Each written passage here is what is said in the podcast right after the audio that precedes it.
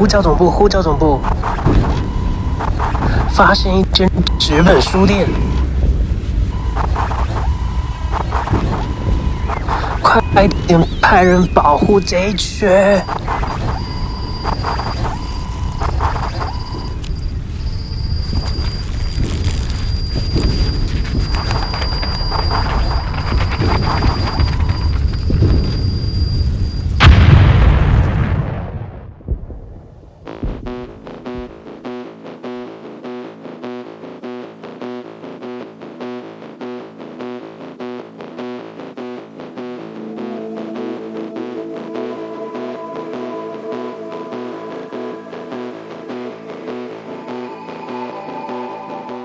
现今资讯随手可得的年代，不知道你有多久没有走进实体书店了呢？曾经听过一个说法，就是要了解这个城市的深度，就要看那个城市有多少间的独立书店。而台北市的部分，就今天早上看到的维基百科的记录，尚在营业的约莫有七十间左右，但因为疫情的关系，最近陆续又有几间决定歇业。然而这一次，我们为了这个主题，特别找来了歇思，陪我一起走看了好几间的风格书店。今天就让我们来好好的浅聊台北的独立书店。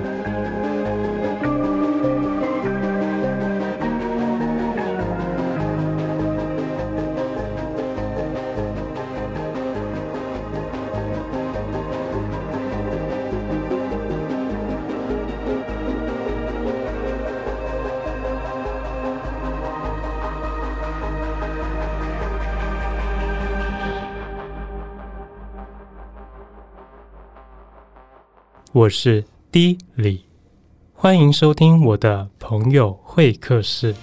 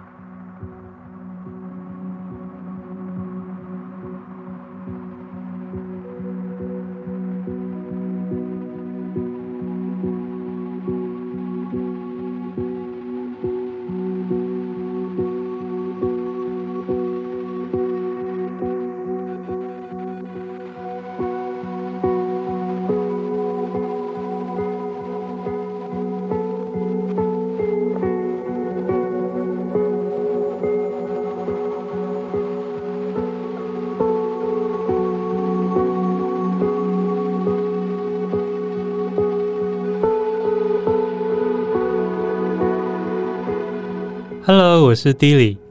今天我们会从几个大方向来聊聊这个话题。有一种资讯很多，但是又好像要很认真讲，也讲不完的一个主题。那今天就要简单轻松的来聊过。你有没有觉得这个主题非常的 任务非常的艰难？有哎、欸，大家好，我是歇思，对，我又来了。好，欢迎你来。那首先我们先来简单的说明一下，什么叫做独立书店。就找到了资讯来说，独立书店可以说是连锁书店的相反词，可以这样说吗？可以啊，就是其实以前的认知是相对于，比如说像成品啊、金石堂这种，嗯、呃，比如说大型连锁会有规模化的，因为你看他们的书店风格其实是一再的复制。嗯，那呃，独立书店就是相较于这些连锁书店上来讲，那就是。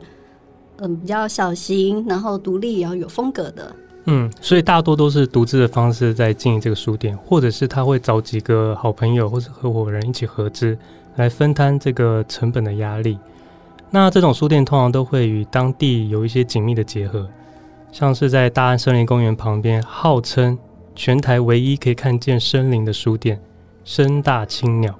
大多就是以自然、生态、植物以及人文思维来规划选书，然后这样的书店可以和一些非盈利的社群活动有一些接触，甚至可以帮助培养许多年轻的作家、创作者等等。那独立书店往往选书都会跟连锁书店有些不同，他可能会针对他喜欢的议题，找一些比较深奥或者是偏向非主流的市场。对，像我在呃台北的话，就发现很多不同风格的书店，比如说像是以艺术设计风格为主的、啊，嗯、那民族运动为主题的，东南亚文化为主题的，文学主题、建筑、摄影等等，其实是非常多的。哇，东南亚的主题也有。有啊有啊，其实还有两三家，因为我今天早上有做了一下功课。嗯嗯嗯，嗯。然后我其实觉得最特别的是，我还有发现一家是呃所谓的游牧书店。游牧书店，对，它其实没有一个自己的实体的店面，反而是跟全台湾的不同的独立书店合作，嗯、呃，举办一个展览。那它的呃这家叫做森雨书房。森雨，嗯，森林的森，呃，下雨的雨。嗯哼。那它专门就是挑一些艺术设计为主的风格。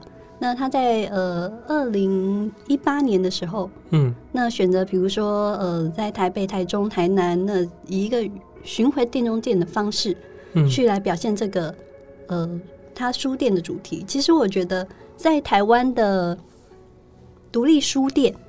其实有非常不同的风格在展展演着，真的多元化的经营。所以独立书店有部分的书都是创作者个人出版的书，那不少的书店老板都会标榜自我的意念来选书，就会成了这家店的风格。那所以这样的书店，大多老板都很有自己的主张跟理念，那就会找每个人适合自己的店，因为每家店都会有适合你的，或是。一些选书的品味上跟你比较相近的，这就是会属于是你最爱的那个角落。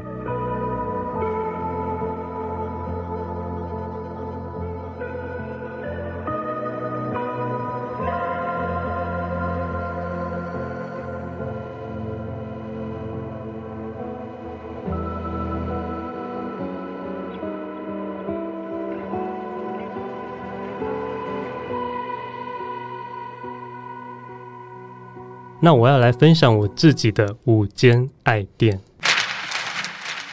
第五名开始，我的第五名真的挣扎了非常的久，因为有太多的店想要挤进我的这个五名的名单，我真的很难选。最终我还是留给了田园城市生活风格书店。这间书店它是位于中山区，它是二零零四年就开幕的哦，主要是以设计相关为主。那这也是我第一次在台北能够看到全部都是设计相关的书店。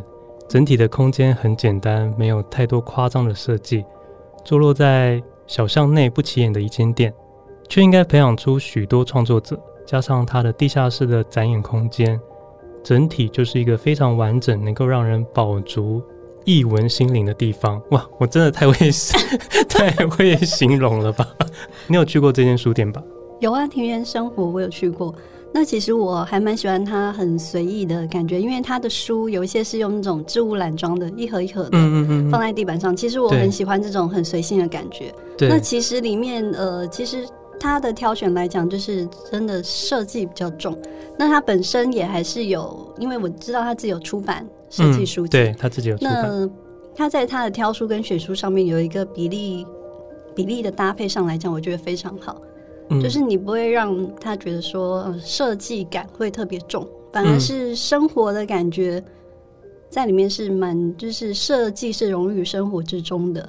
那里面整体的感觉就是像他就是所谓的田园生活一样，是其实是非常 casual，然后让人家非常自在的感觉。对，好像是要回归到那种最原本你喜欢书的那种感觉。所以它里面的确像你刚刚说到，就是它有一些那种篮子，就很像好像仓库里面的那种，把书放在仓库里面的概念。那它一楼的后半部是他们的办公室，可能就是他们的出版的地方。可是，在里面工作人员完全不会影响到你，所以你在里面可以很放松的逛自己想要逛的地方。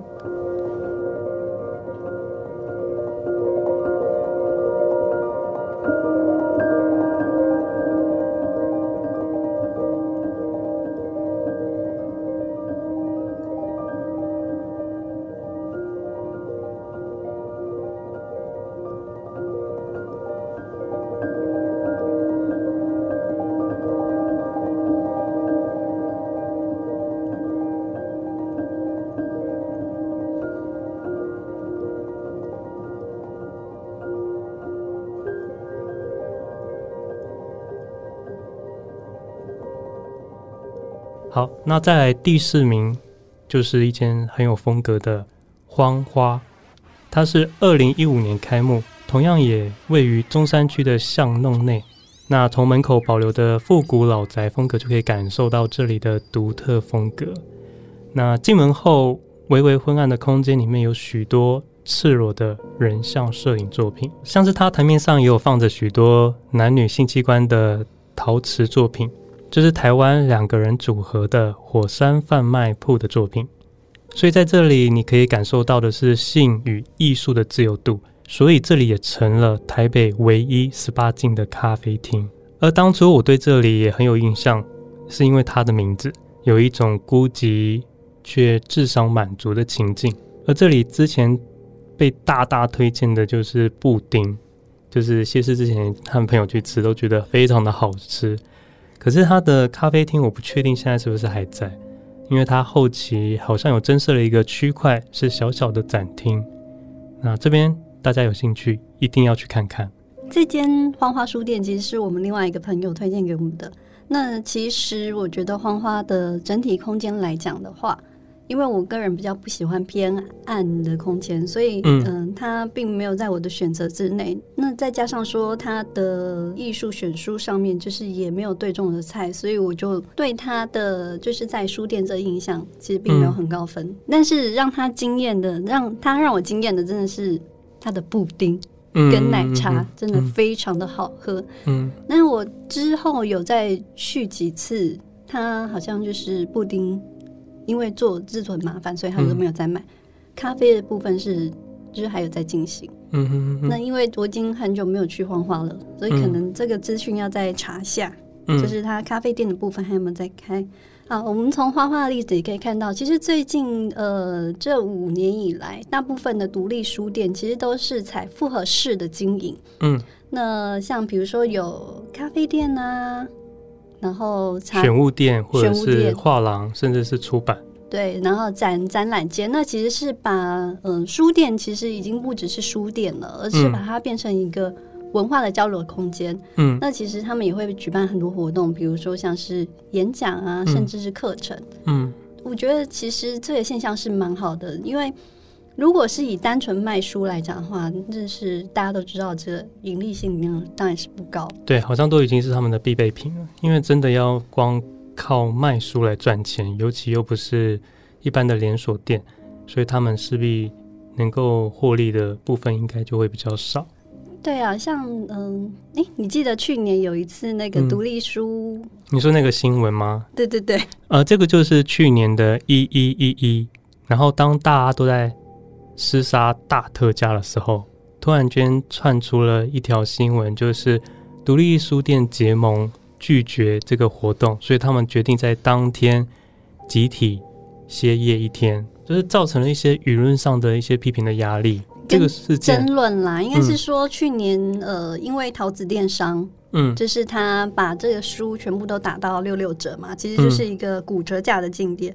那其实有二十几家的连锁书店集体就是反对这件事情。嗯，因为书相对来讲利润度比较低。嗯，那但是打到六六折，那大型的电商它其实可以，它的利润其实是公司那边补充，就是。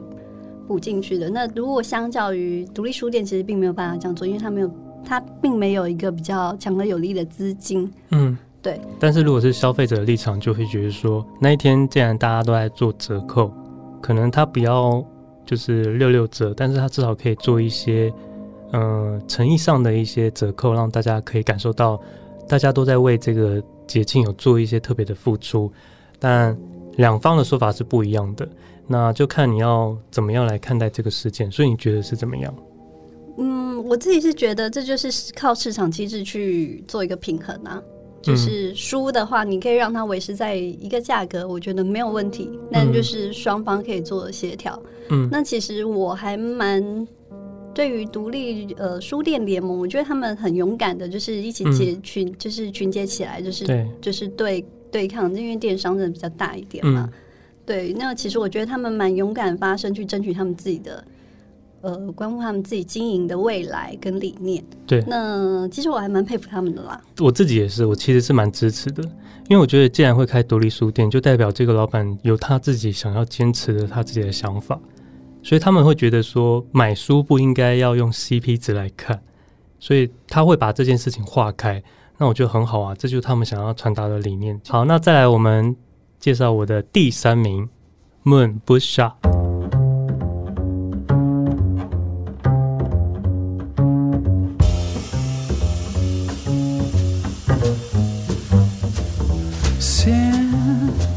dripping down my skin. I can feel it spreading when it begins. Oh, fool, don't you know the rules? You should steer away.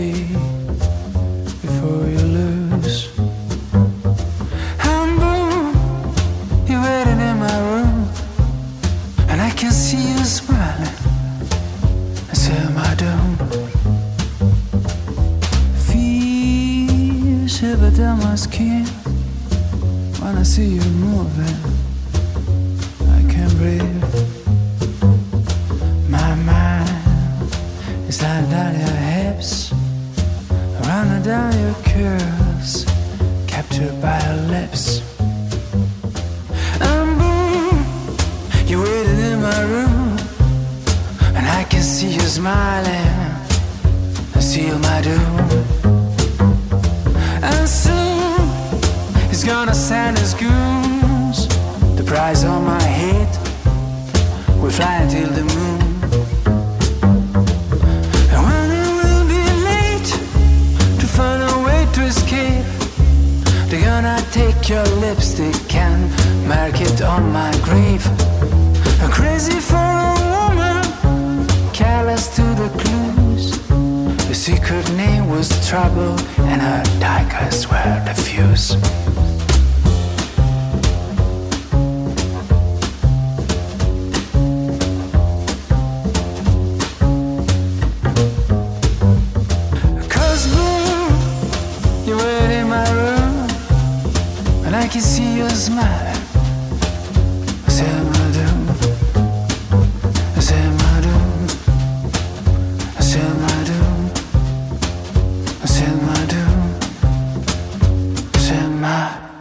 这是二零一六年开幕，位于大安区，它是以摄影为主的书店。我很喜欢这里的简单，它从书店外的招牌到店内的感觉，一切很白净，却又不失设计。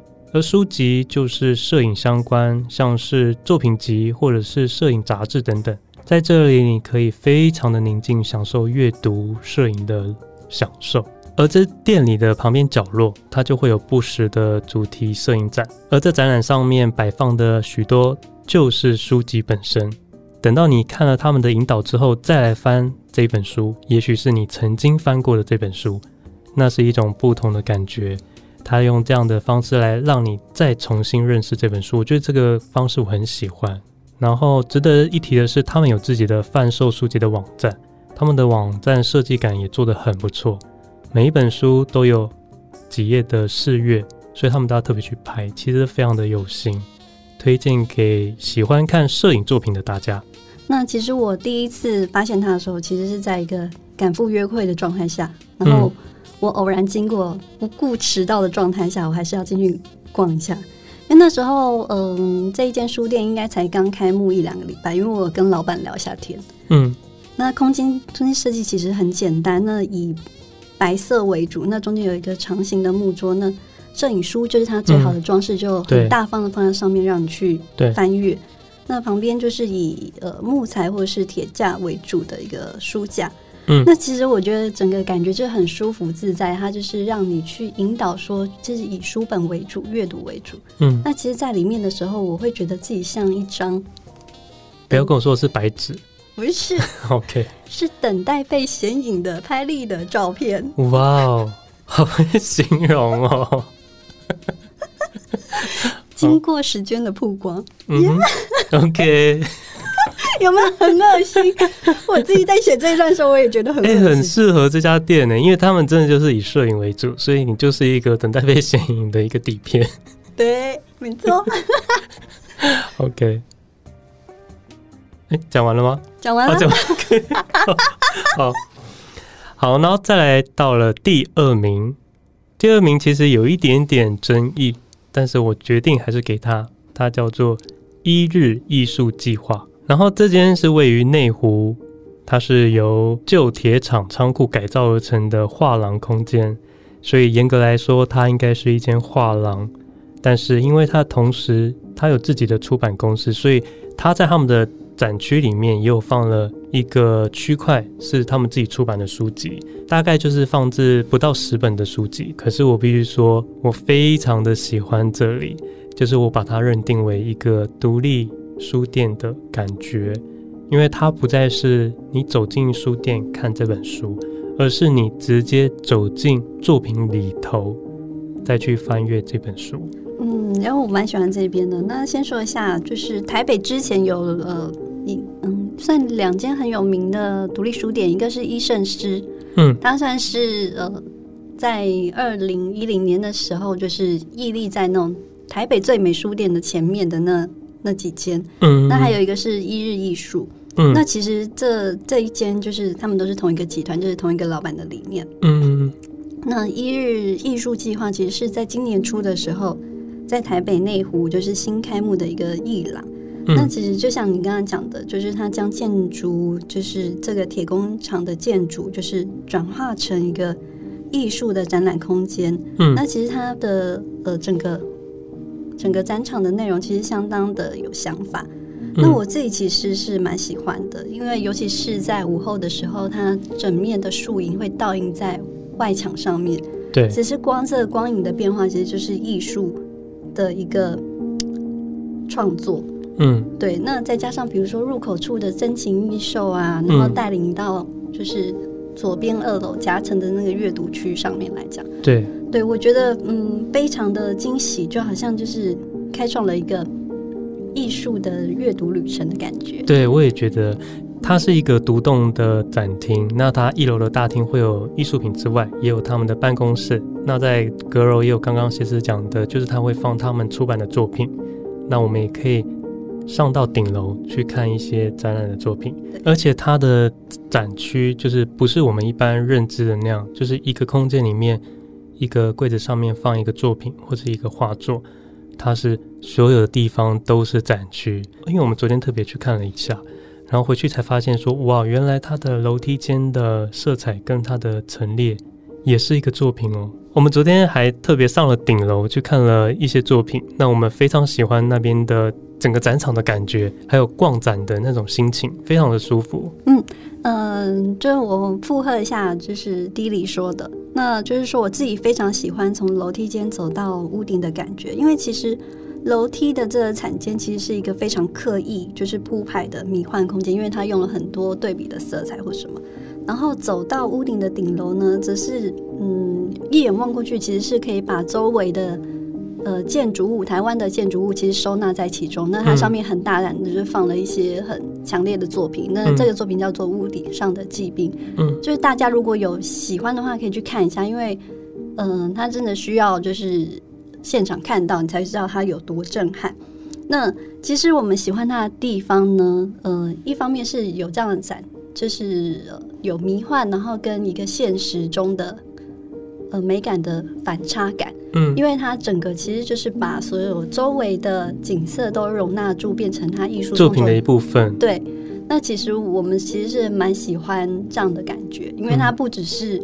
一个只关在就是房子里面的艺术创作，嗯，那反而是一个走入你的一个生活的那种感觉。那感觉起来好像现实也没有那么现实，嗯，就是反而有一种很虚幻的感觉。对，因为周围的那个铁皮屋，或者是门口的阳光，或者是那整个的空间感，还有它粉刷的一些浓厚的一些油漆的色彩，都是你的作品的一部分。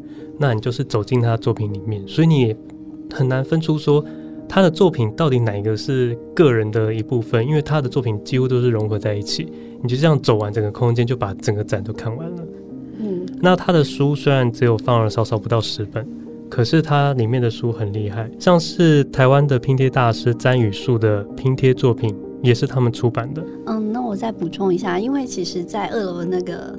展间，我觉得它非常大气，因为它就是一个长长的木桌上面，然后放了六本书。嗯，那其实它里面那那几本书就是很大胆说，来翻我吧，来翻我吧。嗯，对对对，就是它其实是把这整个空间就是很开放的，对，然后留给书，那希望有人坐下来去阅读，他们好好的阅读。那其实他们也没有，比如说放价格，或者是说。嗯，太鼓吹消费，那其实是你真的会喜欢的人，就会去问他说可不可以买，那他才跟你讲说，呃，多少钱呢？怎么买这样子？嗯，哦哦，所以他，你觉得你的感觉是有这个用意？就是我对啊，就是我觉得很舒服自在，你喜欢的人就会去问，嗯，就变得没有是强力推销，所以进去没有那种商业的气息，嗯，反而是说他把每本书就是都是变成一个作品的感觉。而且他这里的工作人员态度非常的亲切，然后在这里你可以随意的拍照，他都不会阻止你。那这边我们就要来说另外一间，同样也是位于内湖的文心艺所。因为谢师之前好像有去采访过这边嘛，你要跟大家介绍一下吗？嗯，我来介绍一下文心艺所，这是一间以建筑、艺术、文学、旅行为主题的书店。那老实说呢，其实它整个空间是一个非常刻意铺排的，跟设，它就是经过设计跟规划，从空间规划、家具摆设到选书，其实都非常的嗯用心跟用力。嗯，那它整体来讲的话，是以意大利的作家埃科的呃。玫瑰的名字，还有呃卡尔维诺的《看不见的城市》这两本书去作为发想，其实是非常有趣的，因为整体的概念是从文艺复兴时期而来。那它究竟有什么特别呢？就是在历史上来讲，建筑师这个名词第一次出现就是在文艺复兴时期。嗯哼。那嗯，再来是说《玫瑰的名字》，它其实是象征主义中非常重要的一本小说，它里面有非常的象征跟寓意。那其实最重要的一句话就是“知识就是解药”。嗯，那其实你往楼上走，因为它是一个隐藏的一个书店嘛，你从一楼一进去的时候，其实你根本看不见这个书店到底是在哪里。嗯，那要经过一个楼梯，这就是象征它一个汲取知识的一个过程。嗯哼，然后到二楼的时候，你会发现它的呃整个是以白色的空间为主，那会截取文艺复兴时期的回廊以及廊柱作为它的。象征，所以你上去的时候就会看到窗，窗户一个窗户，嗯、一个一个窗户。那到了就是透过这个窗户看到最底的底端的时候，在那一面白色的墙上，它有一个胶囊的印记。嗯，那其实就是象征解药，嗯、就是你走过这个书店的时候，你就获得解药。对，这个空间设计我觉得很酷，大家可以去看一下，因为它就是用一格一格一格一直贯穿的那种透视的感觉。看过去，那其实这个胶囊的这个概念，它也放在哪里？嗯、它不止放在这个墙面上，嗯，而是在它的所有的家具的选择上面，它都是选择会以上下扣合、空中空的概念，对，去结合，所以它很多东西是都有一些符码在里面的。对，它的家具好像都是非常的昂贵。对，就是说老实话，我是为了这些家具而去的。但是因为它一楼有。咖啡厅好像还有餐厅，那它有一些规则，就是你必须要在里面有低消，你才可以坐在二楼的家具上方，以及有一些书的区块是有低消才可以翻阅的。因为我大概是书店刚开的时候就去采访了嘛，嗯、那其实，在采访之前我好像去过两三次，嗯。那在那时候并没有这样的规定，嗯，对。那它是后面其实越来越严格，反反而是到现在更是一入场你就必须要付两百块的。现在吗？对，天，就是我们是大概一月去的嘛，嗯，那我们去完之后，大概二月的时候，它就有一个新的规定，嗯，那它就是必须要有低消才能入场，才可以享受这个空间。嗯，对。那我来说一下这个家具到底有多厉害好了，嗯。它的，我刚刚说了，它是一个以建筑为设计概念的一个书店。嗯、那它里面选的家具呢，嗯，全部都是建筑大师 crossover，就是跨界，嗯，设计的家具，嗯、名品家具。嗯哼。那其实里面的单品都非常厉害。那囊括的品牌大概就是会有 Hermès，就是爱马仕。嗯。然后丹麦的 And Tradition，嗯，就是这些其实都是。很梦幻的选品。那身为一个，比如说你很爱家具，或者是想要体验的人，其实我觉得是可以去试看看的。嗯，对，他们会这么小心保护，也不是没有理由。这一间它是把书店放在二楼的位置，所以有点像是隐藏版的书店。那接下来我要介绍的我的第一名，就是现在最红的彭丁。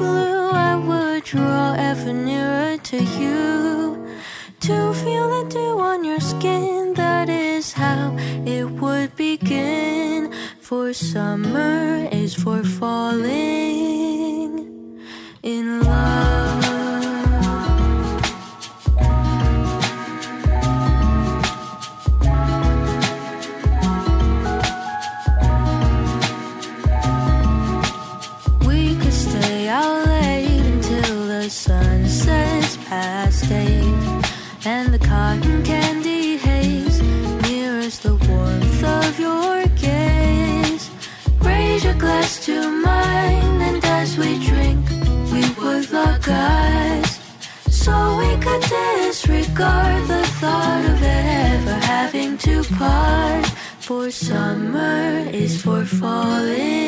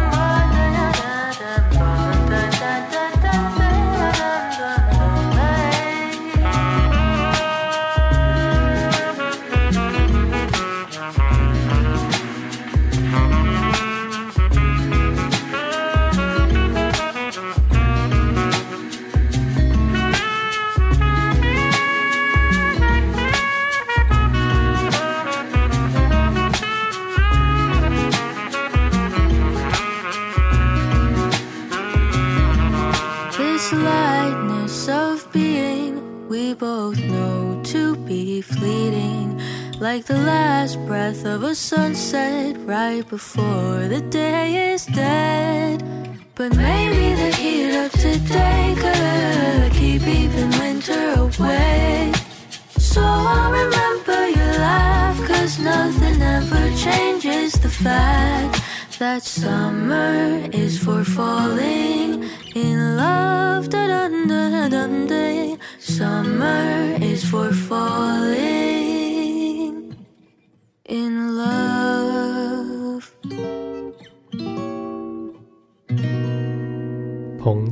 它则是相反，把书店放在一楼的位置，展厅放在它的三楼。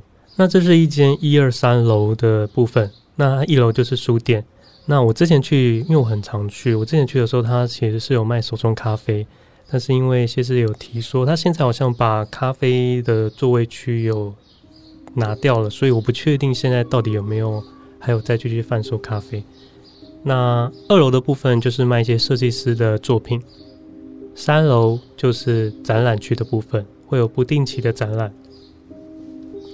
那这一间书店，它是开幕于二零一七年，它也是在中山区的巷弄内，所以中山区其实真的是一个艺文汇集的秘密基地。然后，因为我自己非常的喜欢看独立杂志，所以我非常喜欢在这里看书跟买书，所以这一间书店也算是我自己买过最多书的地方。那像我自己很喜欢的东方感的创作设计师指示就在这里办过了好几次的展览。因为彭丁真的很有名，所以他很多独立书店的推荐，通常他都会在名单内。那谢师对于这间店有没有什么感觉呢？嗯，对我来讲的话，这间嗯，它就像一个小小的美术馆，嗯，那就是在中山区的巷弄之中。那其实在这里，我觉得。大家翻书的感觉都非常自在，因为其实它的空间其实并不大，然后每个人都笔尖在那边翻自己，就是找寻自己想要的呃书籍。其实我觉得看起来就觉得嗯，蛮蛮感动的啊，因为大家都是为了这些书而来。你就是你会知道，就是在翻阅书的这些人都是非常非常喜欢，而且是非常珍惜这里面每一个刊物。嗯，那其实，在里面你可以发现一些国外的呃就是小杂志。嗯，然后跟一些国外的设计书籍或是摄影相关的。对，而且这些杂志其实要在别的地方买，还真的不容易买到。嗯，像我们之前的那个 Flanner。嗯，就是我们也是在那边买的嘛。对，也是在那边买的。就是我之前有介绍过，它是以一个街区来介绍这个城市的那本独立杂志。那可能田园城市也会有一些。然后我觉得这边比较值得一提的是，彭丁跟荒花的风格对我来说恰恰成了一个反比。荒花是一个昏暗十八禁的黑色地带的气息，与彭丁清新的感觉。形成两种对比，选书上也是。好，那这大概就是我的前五名的推荐独立书店，欢迎大家有兴趣真的要去看看，找找你自己对味的那间店。那其他还有很多不错的店，像是没有提到的，之前被 FlannerWire.com 评选为全球最美的二十间书店之一的好样本事，这件应该很红吧？嗯，当时蛮红的，因为它就是在东区的巷弄之间，那它也是一个非常 casual 的一个阅读的空间。那对，嗯，那因为它里面的选书其实还包含一些生活类的，比如说会有 cooking，、嗯、就是烹调啊，或者是食谱，或者是生活风格，或者是设计艺术相关的。那它也有收一些他在国外的跳蚤市场觉得可以收藏的二手书籍。但是相较于这间，我更喜欢它位于华山园区的好样思维。其实好样思维是一间餐厅为主，但是它的二楼是一个选物店以及选书，就是独立书店。那它在里面放了很多设计相关的书籍，这边的物件也非常的让人看了心痒痒，因为它会与当红的马黑家居选物的风格很不一样，它多了一份历史的怀旧感。那再来的话，我想要推荐一下好样文芳，那其实也是好样的另外一个公益图书馆。嗯，那在它是其实是在中校新生附近，嗯、那由日式的建筑古迹而改成的一个阅读空间。那其实里面摆放的是大概将近有三千本的书籍。嗯，那以生活风格、文化类的书籍为主。那其实因为是预约制的。预约制哦，对，完全免费。那所以其实里面的人不会很多。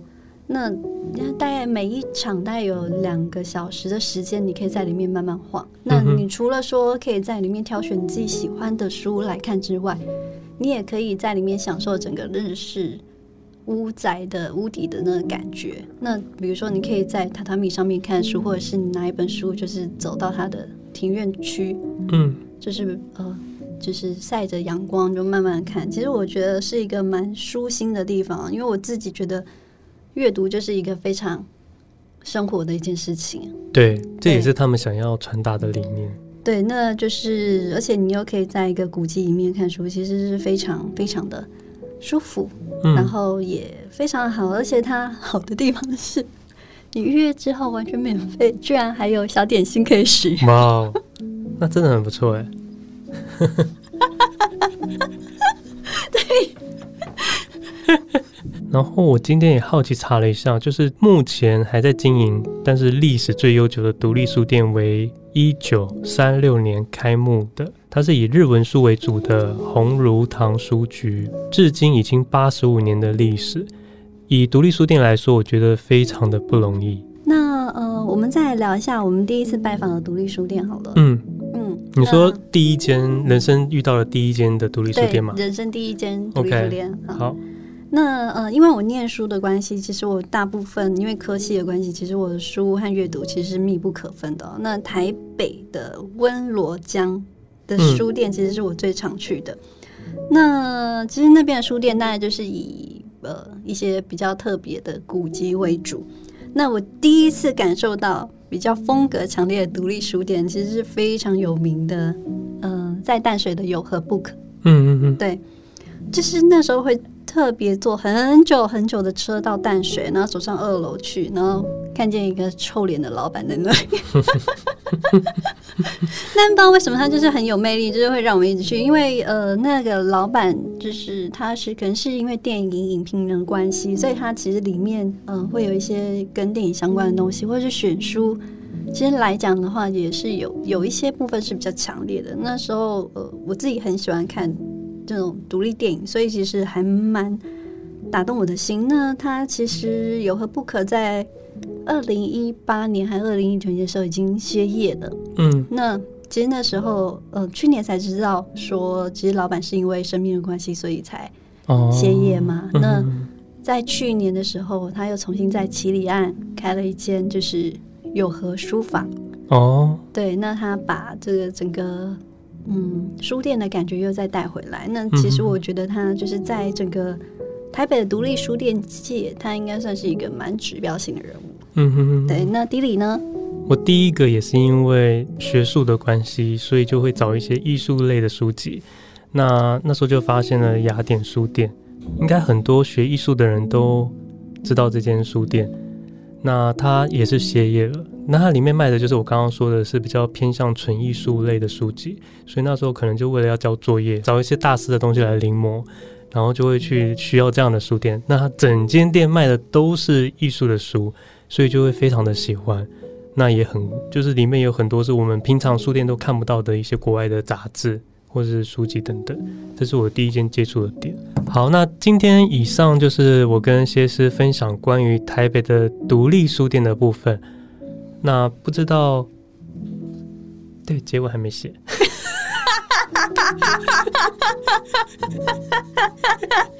好，那今天以上就是我跟谢师分享的关于台北的独立书店。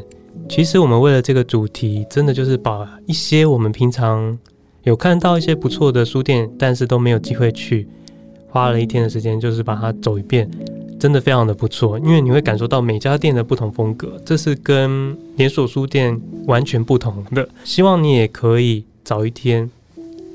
关掉你的电脑，实际的走访你家附近的独立书店，好好的去了解那个老板想要传达的他们书店的理念，或者是他的选书的风格，去感受一下纸本书带来给你的那一股魅力。那我们今天谢谢谢师，谢谢。OK，那如果喜欢我的节目，因为。我准备就是要在第三十集的时候就会先休息一阵子，就是第一季的完结。那接下来我们还剩下四集的部分，四集吗？